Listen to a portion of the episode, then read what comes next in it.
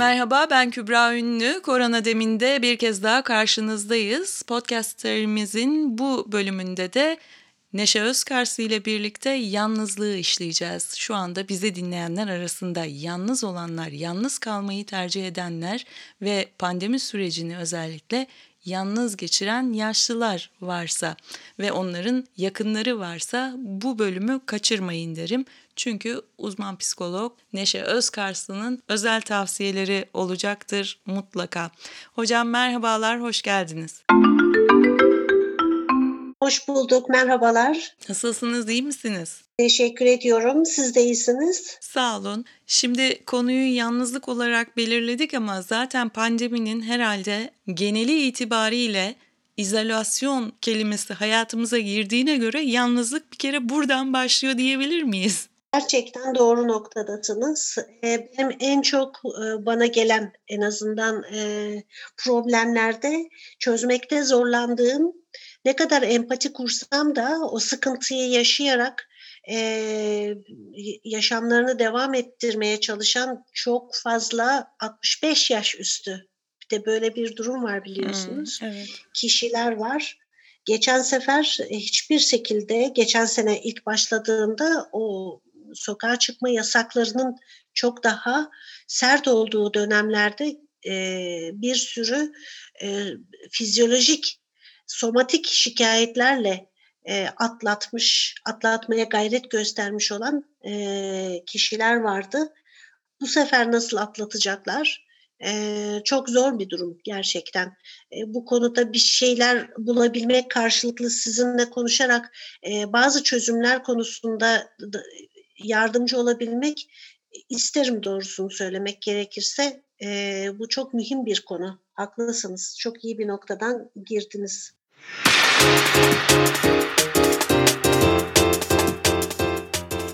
Evet, şimdi bu yalnızlığı tercih etmek var. Yani e, öyle bir yaşamın içerisinde devam ederken pandemiyle karşı karşıya kalmak ve bu süreci öyle yaşamak var. Bir de çok e, kalabalık bir süreç içerisinden gelip yapayalnız kalmak var. İşte o 65 yaş üzeri veya e, altı fark etmez herhalde. E, onlar için oradan başlarsak neler söyleyebiliriz?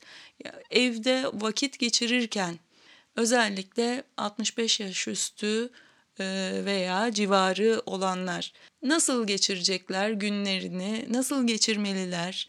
E, bu yalnızlık duygusunu aşmak adına neler yapabilirler? Ee, çok fazla seçenek var tabii ki e, herkes için.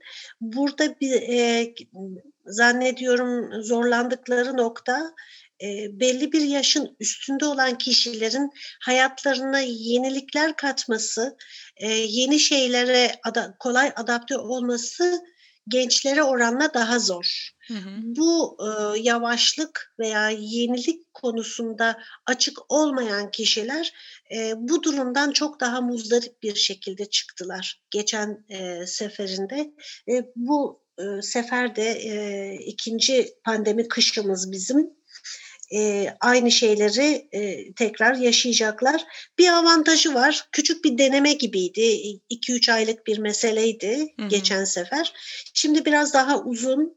E, benim çevremde gördüğüm kadarıyla ebeveynleri yaşlı olan kişiler ya yanlarına aldılar ya da onların yalnız kalmamaları için e, bir takım çareler e, bir araya get, gelmek gibi çareler e, üretmeye gayret gösterdiler.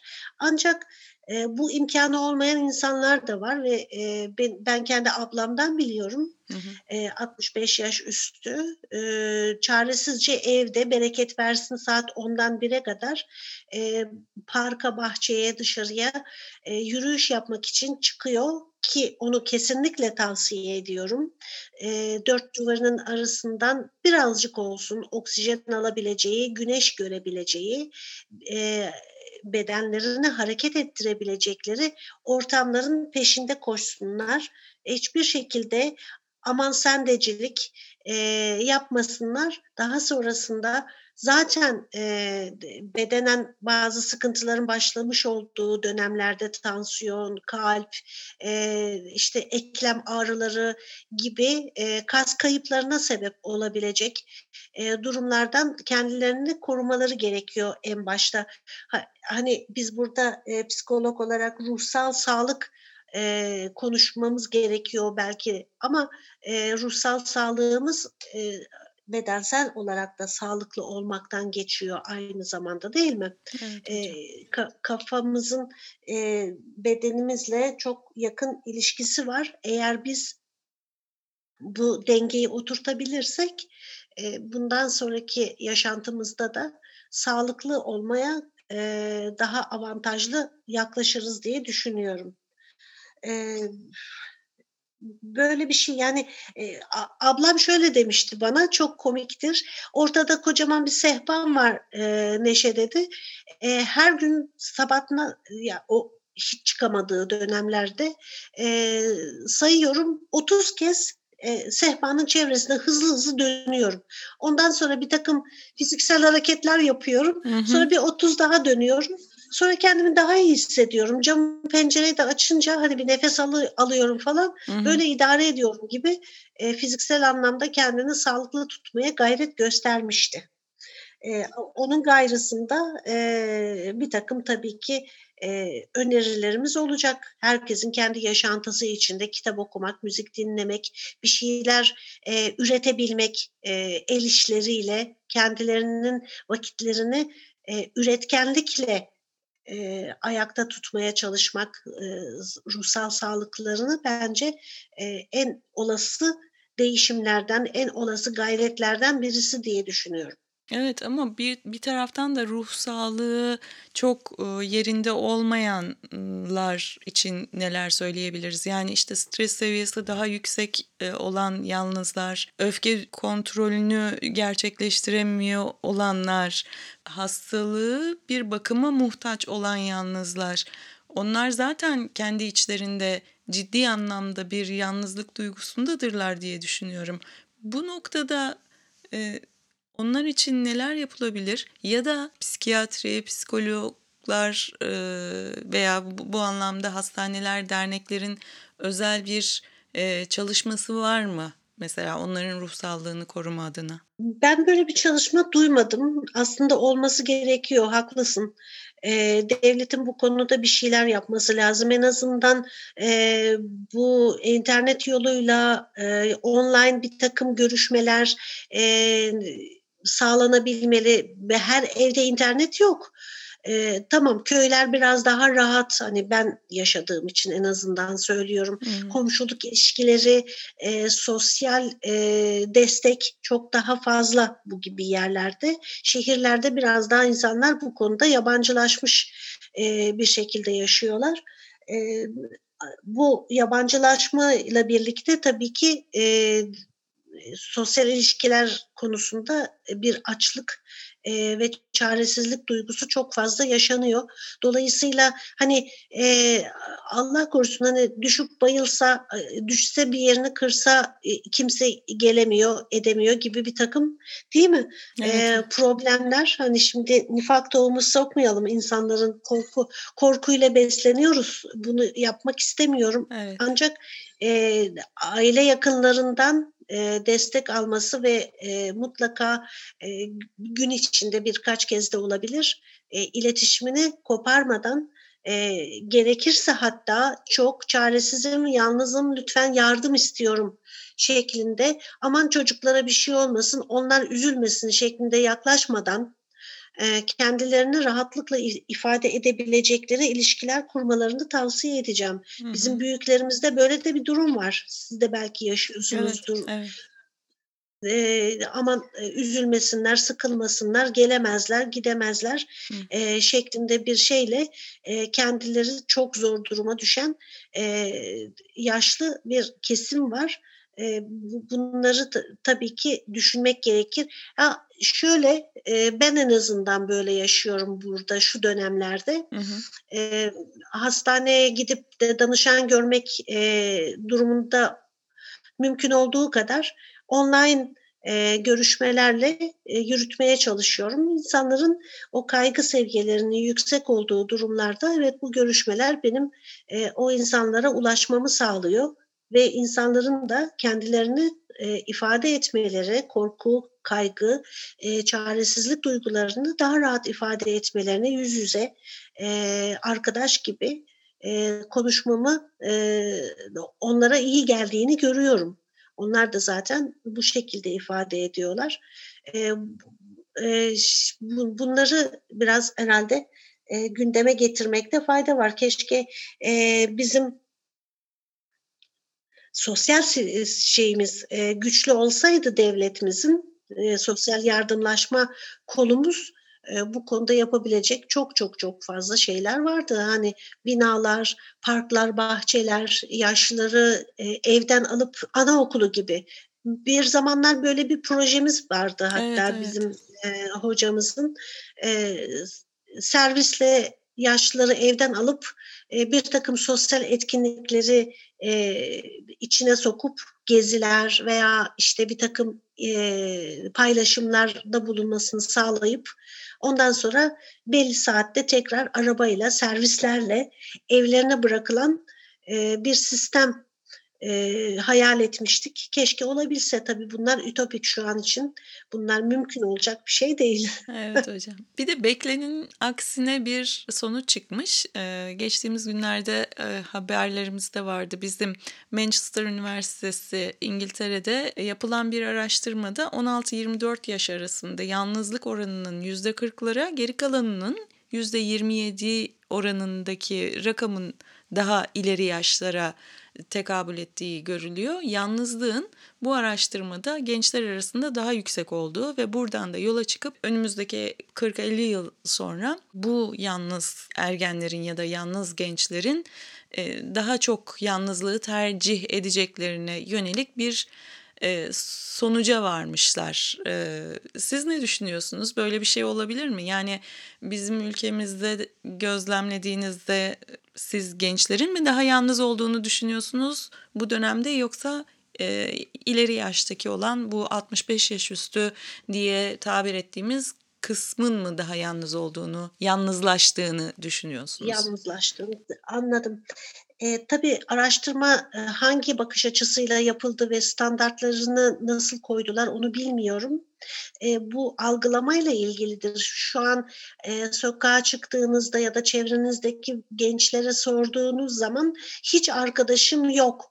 Ben e, arkadaşımla birlikte olmak istiyorum. Bir arkadaş e, meselesi vardır çözülmesini istediği e, ve bu çok önemlidir. Evet. Özellikle ergenlerde o 25'li yaşa kadar e, süren e, o süreçte e, aileden ziyade arkadaş sahibi olmak. Çünkü sosyal e, becerilerimizi arkadaşlarımızla olan ilişkilerimizle geliştiriyoruz. Evet. E, oradaki küsmeler, e, mutluluklar, paylaşımlar bunlar hepsi ileriki yaşlarda yaşamış olduğumuz iletişim becerilerimizin temeli. E, ancak yaşlılar için bu söz konusu değil. Onlar zaten e, o temel üzerine kurmuş bir ilişki paternleri var, yaşam biçimleri var. Bunları kabulleniyorlar ve bu şekilde yaşıyorlar. E, tabii belli bir yaştan sonra yalnızlaşmak e, kabul görülebilir bir şey daha bireysel oluyorlar. Daha imkansızlık yani nasıl e, tek başına çıksın, e, yürümesi zor olan bir insan e, arabaya binsin, diğer arkadaşlarıyla birlikte olsun.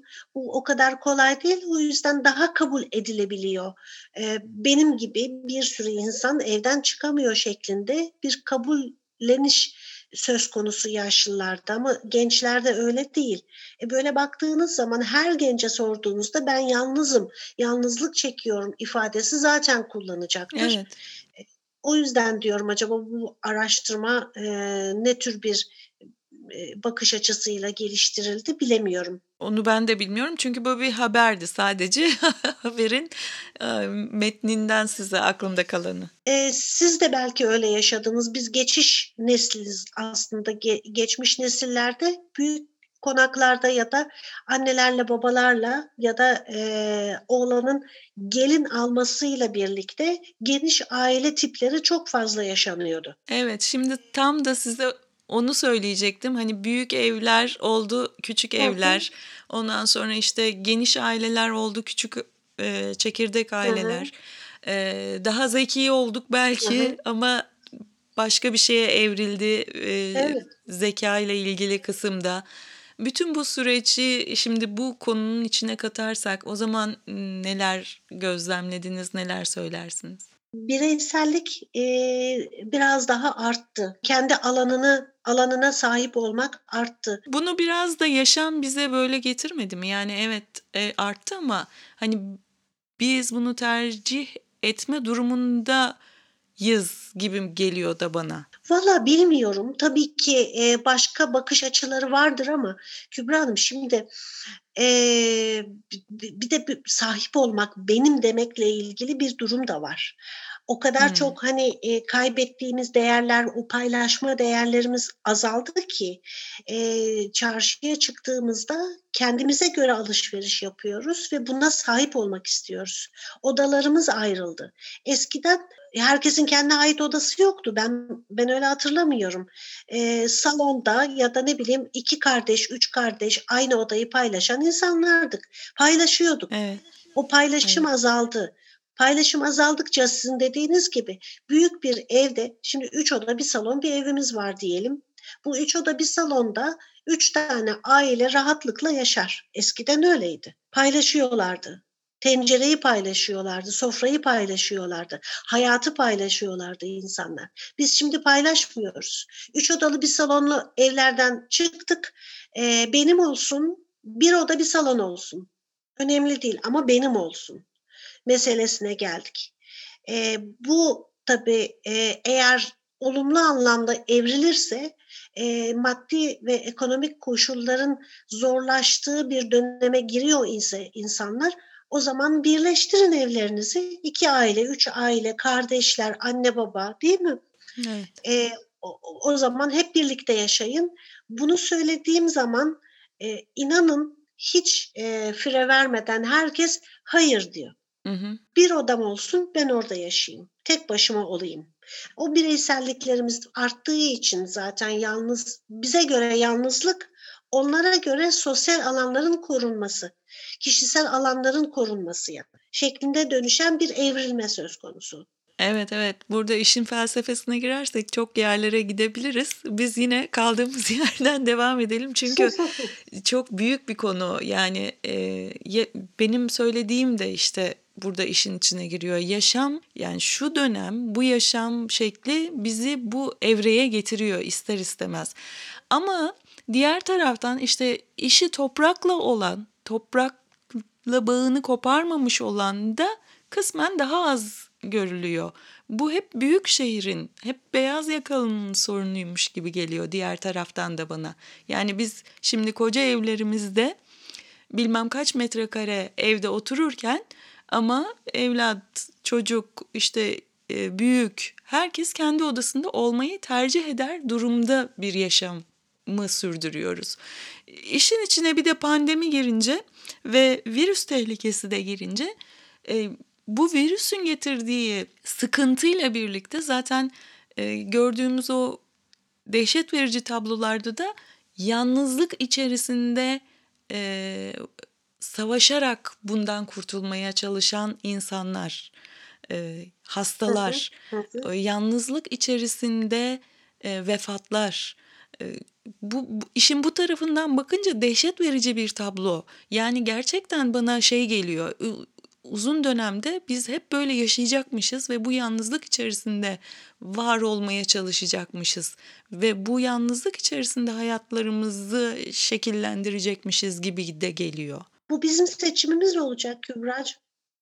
Biz bunu seçersek eğer buraya doğru gideriz. O yoldan gideriz, ona evriliriz. Eğer e, komün yaşam ya da ortak yaşam bilinciyle hareket edersek başka türlü bir noktaya gideriz. Hangisi daha doğrudur bilemem. Bu tamamen e, kişisel tercihler, seçimler veya fırsatlarla ilgili. Doğru. Eğer e, ihtiyacımız olan şeyi çok iyi görür ve o, o noktada hareket edersek neden olmasın? E, ablam yanıma geldi iki ay kadar e, sağlık sorunlarını halledebilmek için ve biraz da birlikte olmak amacıyla e, beraber yaşadık. O gittikten sonra elimiz kolumuz böyle bir boşaldı böyle hmm. neden olmasın neden olmasın hep hmm. birlikte neden olmasın herkes kendi sınırını bilirse e, e, herkes kendi alanında e, kendi kendine sahip olabilirse ve ortak alanda da aynı şekilde e, mutlu mesut yaşanır. Siz de biliyorsunuz burada e, şöyle bir örnek vermekten çekinmeyeceğim. E, bir sofrada iki kişinin yemek yemesi ayrı bir lezzet, o ayrı e, paylaşım açısından. Evet. Ama o sofrada 10 kişinin e, neşeyle oturuyor olması ve bir ekmeği bölüşüyor olması e, çok daha ayrı bir keyif diye düşünüyorum. Ramazan aylarında e, reklamlara baktığınız zaman e, karşılıklı e, tek başına sofraya oturmuş insanların reklamları yoktur dikkat ettiyseniz. Hep masalar birleşir mahallelerde ya da evlerde e, büyükler, küçükler ya da arkadaşlar, dostlar, komşular hep birlikte bir yere oturulur ve e, paylaşılır. Belki de böyle evrileceğiz. Nereden biliyoruz? Belki de. Biz bunları belki yaşadığımız için, bu duygulardan geçtiğimiz için bize öyle geliyor ve öyle de istiyor olabiliriz diye de düşünmüyor değilim. Şimdi bu dönemin çocuğu yani pandemi sürecini yaşayarak büyüyen bir çocuğun bizim yaşlarımıza geldiğinde e, nasıl düşüneceğini açıkçası çok merak ediyorum. Çok ileriye gittim galiba değil mi? Hemen topar. Bakalım ne olacak. Belki de senin koltuğunun altına sıkışı verecek oğlan. Belki Anne diyecek hani ben e, sizinle birlikte olmak istiyorum. Birileriyle birlikte yaşamak istiyorum diyecek. Bilemiyorum. Bakalım ne olacak. Hepimiz merak ediyoruz. Hani o tek çocuklu dönemlerden belki çok çocuklu dönemlere de geçeceğiz. Şimdi çocuk sahibi olmak bile istemiyor bazı gençlere bakıyorum. Çok önemli olursa benim için çocuk 40'lı 45'li yaşlarda evlat edinirim diyen bundan 50 yıl önce düşüncesi bile mümkün olmayan şeyler söylüyorlar gençler. Belki de böyle olacak. Neden olmasın? İşte bu aynı şeye benziyor. Yaşlı bakım yurduna yatabilirim ya da öyle bir yerde yaşayabilirim. Bunun için kenara para atmam lazım, biriktirmem lazım ki ilerleyen dönemde böyle bir merkezde bana bakılsın deyip yol alan zihniyetlerle yaşama devam eden bir güruh halinde devam ediyoruz mesela. Bu, bu ona benziyor.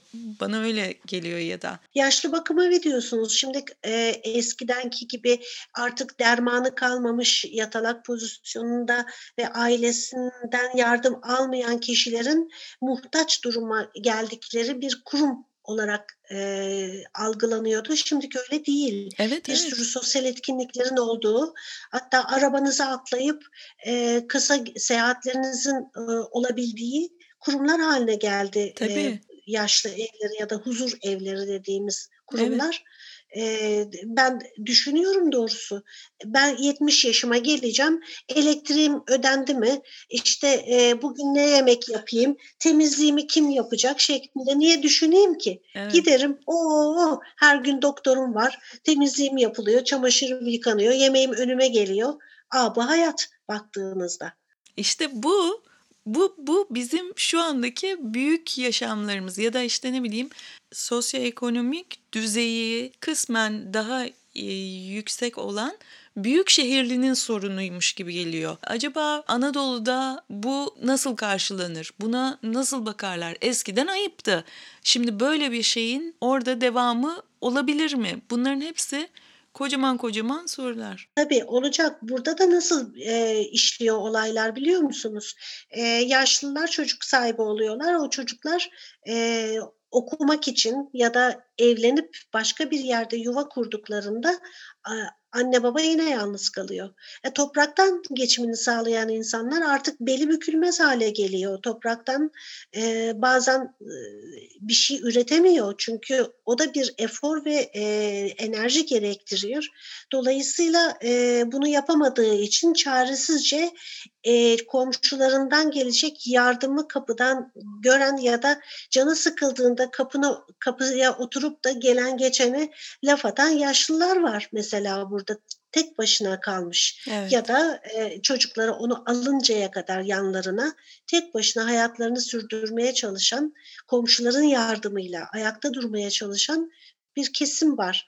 E, o zaman Anadolu'da da bu işler yavaş yavaş e, farklılaşmaya başlayacak belki de. Yani bu süreç belki e, evet hepimiz için çok zor geçiyor. Çocuklar, yetişkinler, çalışanlar, mecburen çalışmak zorunda e, olanlar şu süreçte. Ama yalnızlar için herhalde çok daha zorlu geçecek bir önümüzde bir 6 ay daha yüzde yüz görünüyor evet. ama sonrası nasıl evet. olacak, neye evrilecek bilemiyoruz. Toparlayacak olursak birkaç cümleyle neler yapsınlar gündelik yaşamlarında, rutinlerinde bu durumun bir psikolojik soruna dönüşmemesi adına? Ee, yani e, bir şeyleri üretmek gerçekten çok keyifli bir şey. Bu ürettiğiniz reçel de olsa, bir kazak da olsa veya bir resim de olsa, tablo veya bir müzik de olsa, her ne yapıyorsanız, yeteneğiniz ve imkanınız dahilinde yaratacağınız üreteceğiniz e, her olgulara odaklanmanızı ve mümkün olduğu kadar kendinizi buralarda gerçekleştirmenizi öneriyorum derim e, kişilere, beni dinleyen izleyicilere. E, kendini ifade etme biçimidir aslında değil mi? Yaratmak, Doğru. üretmek Doğru. bir ifadedir. E, konuşamıyorsanız, iletişim kuramıyorsanız, sosyal olarak kendinizi yalnız hissettiğiniz anda evet üretin, üretin, üretin. Her ne oluyorsa. Peki, çok teşekkür ediyoruz ee, katılımınız ve katkılarınızdan dolayı. İlerleyen zamanlarda yeniden bir arada olmak dileğiyle e, bizi dinleyenlere ve podcastlerimizi takip edenlere de ayrıca teşekkür ediyoruz. Tekrar görüşünceye dek şimdilik hoşçakalın.